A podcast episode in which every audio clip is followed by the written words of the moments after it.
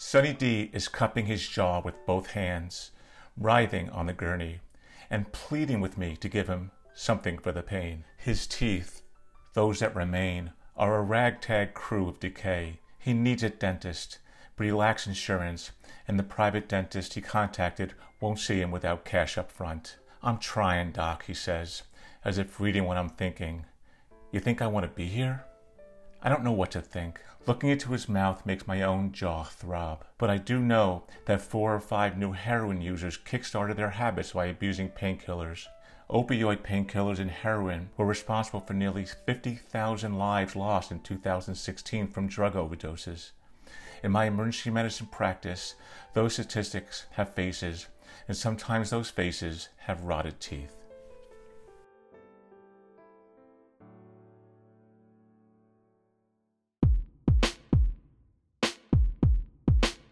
Hello, and welcome to the First Opinion Podcast. I'm Pat Skerrett, founding editor of Stat's First Opinion. Before Stat launched, we wanted a way to engage our readers, not just have them read what our stable of very talented reporters were putting out every day. From that interest was born the idea of an opinion perspective platform. What we're aiming to do is have our readers contribute their own ideas and perspectives on what's going on in the world of the life sciences. The types of people who contribute to First Opinion are really extraordinarily varied. They range from biotech and pharmaceutical insiders to physicians, healthcare executives, lawmakers, all sorts of healthcare workers, and regular folks like me. For me, it's like Forrest Gump's box of chocolates. The submissions range from fairly wonky policy analyses to the highly personal stories about one person's experience with the healthcare system or drug prices or the pharmaceutical industry. There are many people who much prefer listening to reading. My hope is that the First Opinion podcast will reach some of those folks but even people who are loyal readers will get a lot out of the podcast. In each interview, I'll ask the guest to recap her or his first opinion. But that'll just be the jumping off point. We will go much, much deeper. Where? I do not know. We'll let the questions and the answers direct where the conversations go. For our inaugural episode, I have the great pleasure of talking with Dr. Jay Baruch, an emergency physician and longtime STAT contributor. He's written memorable stories about everyday moral dilemmas that he faces working in the emergency department, like the excerpt you heard at the top of the episode with Sonny D. I'll talk with Jay about his stories, his work in the emergency department, and more right after a word from our sponsor.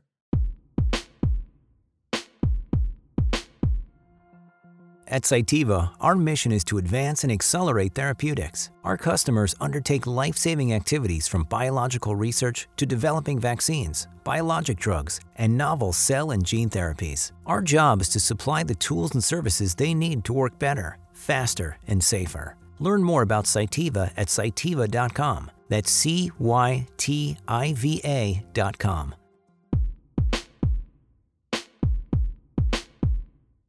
Hey, welcome to the podcast, Jay. Thank you very much. It's an honor to be here, Pat. I have so many questions. One is when you're with a patient, are you sometimes thinking, this would make a great essay? Or, or does all that come later? That comes later. That comes uh, much, much later. It's really important for me to be able to separate these these two aspects of my brain for many, many reasons. Uh, first and foremost has to do with just being able to take care of a patient. You know, I patients come to me uh, not to be written about for me to care for them. So there's a lot of uh, ethical reasons why I have to be very, very careful to put my patients first, their stories first, um, and to be listening and responding to their needs uh, primarily when I end up writing about situations, it's usually much, much later. And often it's because uh, it's something like something happened.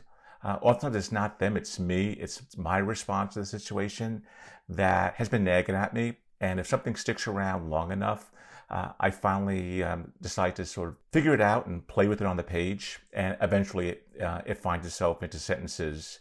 And even though only a small fraction of those end up sort of being sent out to, for publication. It must be interesting through that thought process how a particular patient, or is it an amalgam of patients, coalesce? What I discovered about my writing is actually not so much how the experience of caring for patients then find their way onto the page, but but how writing about the experience, about processing challenging situations, uh, forces me to pay attention differently. Um, it actually helps me uh, in how I listen to to patient stories, and that's uh, eventually how I started writing more nonfiction work because I recognized that a lot of the stories and a lot of the situations that that really challenged me the most, it really made me uneasy, were those that were really fraught with with so much ambiguity and uncertainty. And we weren't really taught that in medical education. And one part of my education where that was embraced is actually in writing, in creative writing, and thinking about uncertainty and problems and tension. And those are opportunities to explore and to probe. And so I found myself leaning more and more on those skills, more those more creative skills, as necessary and important uh, clinical skills. Do the stories in your books What's Left Out and 14 Stories, do they also arise from the emergency department? Those books of fiction, though there are some pieces in it that have scenes in the emergency department, many of them, most of them actually do not. I will say that the the fiction, you know, ends up emerging from oftentimes it emerges from some real life situations and then I the imagination sort of takes over and I go I can never say that like I would never say that to a patient you know imagine this like I have a story in one of the one of the pieces where we had a particular night this is many many years ago where I probably I don't know we had a, a couple of intoxicated drivers who like crashed into poles and there was always a thousand different excuses as to why they crashed into the pole. And I went home and I'm, you know, I said like, no one takes responsibility. It's like it's like, almost like they blame the pole. So I said, well, what if, like, what if you create a reality and where it truly happens? Like, people actually blame the poles. Like, people truly think that the poles are moving, that the poles have something out for the intoxicated drivers. Like, what would that world look like? And what would motivate that world? Like, what would animate that world? And so it started from something concrete. It entered sort of this imaginative landscape. And my fiction sort of moves in a very different direction than, than the nonfiction does. I mean, the, the fiction starts in some place sort of very concrete and then moves into these other places. And then my the nonfiction actually usually starts in some place I'm trying to get at and I'm trying to make it very, very small. Like I'm trying to think about a really tiny, it ultimately involves a very sort of small moment that really sort of has to be cracked open.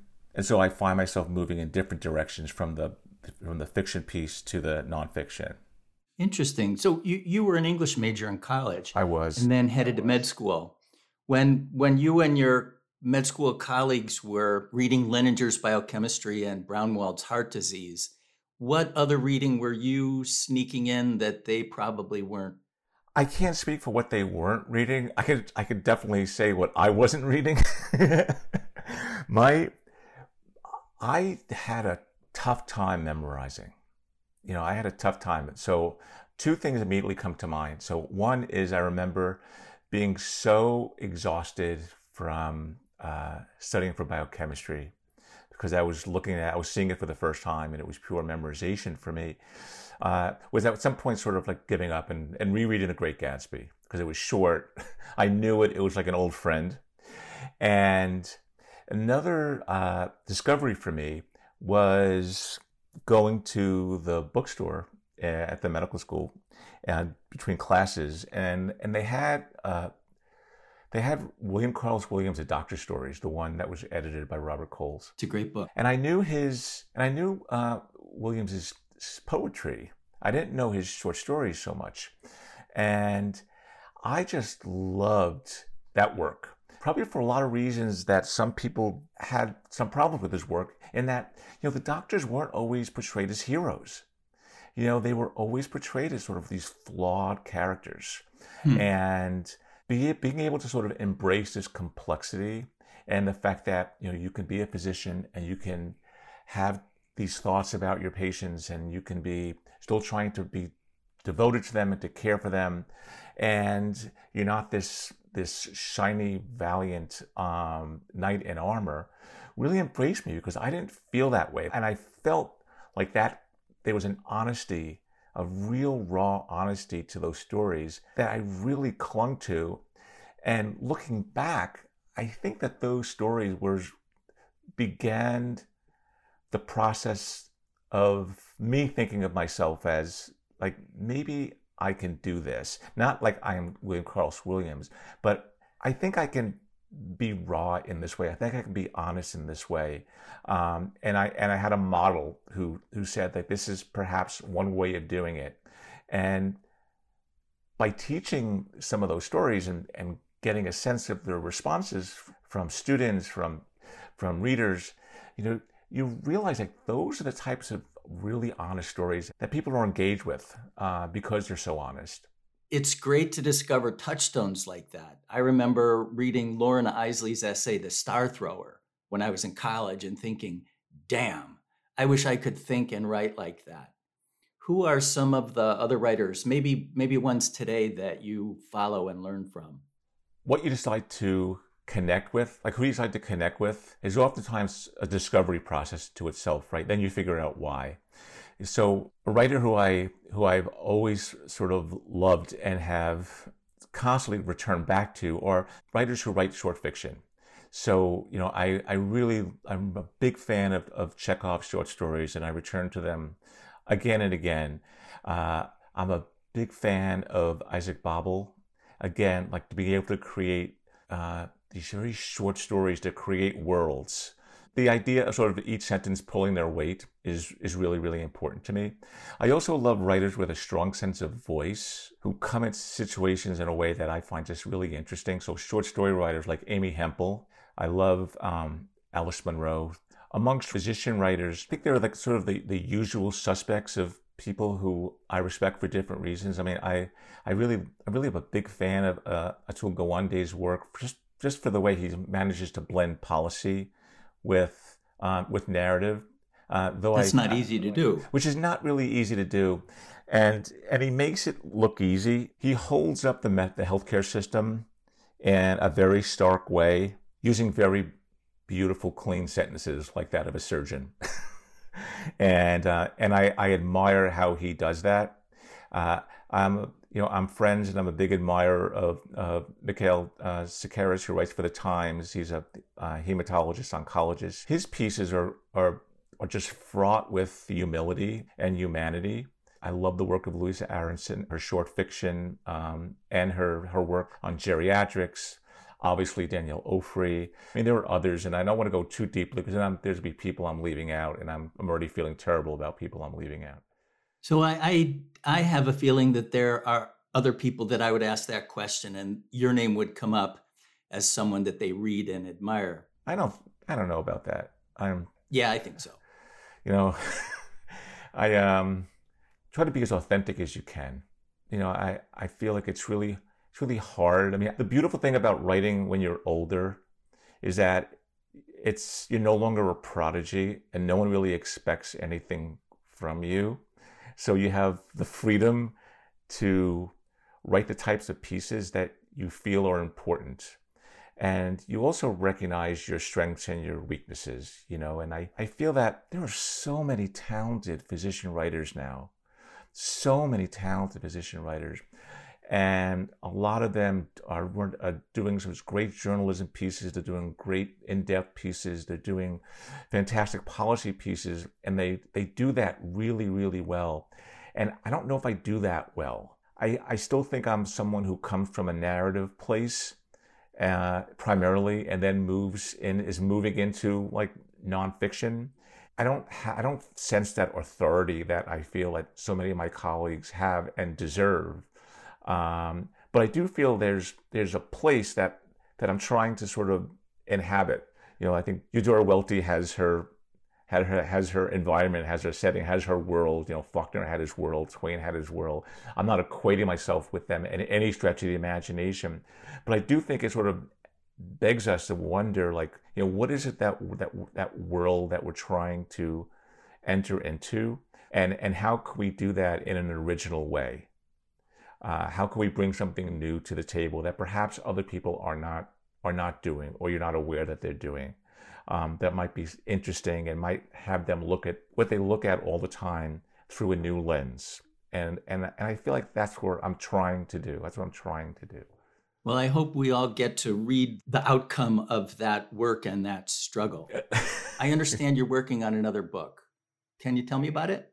Yeah, so it's called, um, it's tentatively titled The Tornado of Life, and it's based on a lot of short essays that I hopefully together sort of make the argument that, um, you know, the practice of, of emergency medicine, and, and I believe the practice of medicine as a whole, is really a practice of dealing with patients' um, complicated and um, and oftentimes difficult and vulnerable stories. Does the title come from one of your first opinion essays? The title comes from one of my first opinion essays, and actually, the the book got the attention of the MIT Press um, because of that particular essay called "The Tornado of Life." So the the essay "Stuck in the Tornado of Life" is is terrific. It's an essay about a young woman who had overdosed on heroin, possibly on purpose, and who was beset by a raft of other problems. Can I ask you to read an excerpt from it? Sure. When I asked Cheryl if she wanted to kill herself, whether she still possessed the desire to die, she turned away from me and didn't answer. I didn't fill the silence, but just sat there. After taking a deep breath, she said, I'm stuck in a tornado of life. What do you say to someone caught up in the tornado of life, whose problems are so woven into other problems that you're almost afraid to tug at a single thread for fear of everything unraveling? The plot of Cheryl's story was hard to listen to. I was afraid to ask more questions. There was no bottom to our troubles. Pitted against a tornado of life, I felt utterly powerless. Luckily, I recognized that she was telling me, telling me a chaos narrative. The sociologist Arthur Frank framed the pivotal idea of a chaos narrative. He refers to patient stories that smack of a complete lack of control. If a narrative describes a sequence of connected events, then a chaos narrative defies such ordering. Frank points out that putting language to these experiences can be difficult for patients. They can possess a hurried quality, as if the person is trying to catch the suffering in words. That's really great. You extend and explore that in the in the essay, if I recall correctly. Right. In the new book, so are you hard at work? This isn't a collection of things already written. Are you still creating new things for it? It's really interesting writing a book during COVID that basically began pre COVID. I wrote the book during two COVID surges uh, there's a lot of new material, new essays there. Uh, I expand upon many of the essays that had appeared in First Opinion to because I had the liberty of having a little bit more room and to take into account how some of the ideas in those essays somehow get tilted, somehow get changed because of COVID and the different world that we live in now. It was it's been a real fun uh, aggravating gnawing many many sleepless nights and so it's uh, it's something I'm really proud of because it's so much of what I think of emergency medicine and medicine as a whole, which is as a creative act, and uh, and though we claim that medicine is, is an evidence-based practice. Uh, the, the truth of the matter is, is that there's so much that we take for granted uh, in the doctor-patient relationship and how we actually um, think about patient stories. You know, for example, like you know, stories are constructed like they're not like this this solid thing that we just get. You know, the one thing you learn when you when you write is that you know I'll sit there in my like my my essays I wrote for you, Pat. You know, I can't tell you how many drafts I wrote, and and then we still went over it back and forth, and and when my patients come in to tell me their story, I mean, they're essentially giving me a first draft. Hmm. and we have to make decisions off these first drafts. And oftentimes they're trying to figure out what their story is as they're telling it. And there's all this information. They don't oftentimes know what's important or what's unimportant information. So they'll tell you everything or they'll tell you nothing because they're scared of what it all means. There's so much, there's so many decisions that go into like how a story is framed. And ultimately, like our great responsibility is to try to make certain that that that story that we're hearing is the one that they're telling. Because the best medicine won't work on the wrong story. You know, I'm almost sad that I know this book is coming out because now I really want to read it, as opposed to just somebody telling me one day, "Hey, Jay Baruch's got a new book." Um, when when can we look forward to it? Uh, hopefully in um, a year, a year and a half. We'll see. If my editor is actually listening to this podcast by the time it comes out, I will have finished the draft. Cool. Well, it sounds like you've got work ahead, so I'm going to let you go. But it's been a pleasure talking with you and working with you on First Opinion essays. Oh, it's been an honor to be working with you, Pat, and to be published in Stat. And um, I can't tell you how, how grateful I am for everything you and Stat has done for me. And I'm, I just want to say thank you to everybody.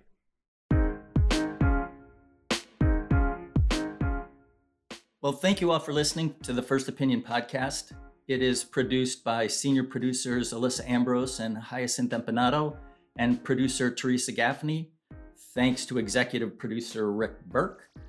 We'd love to hear from listeners. Let me know which First Opinion contributors you'd like to hear on the show. You can do that by sending an email to first.opinion at statnews.com. And please put podcast in the subject line. And if you have a minute, please leave a review or rating on whichever platform you use to get your podcasts. That's it for now. Be well during this strange and uncertain time.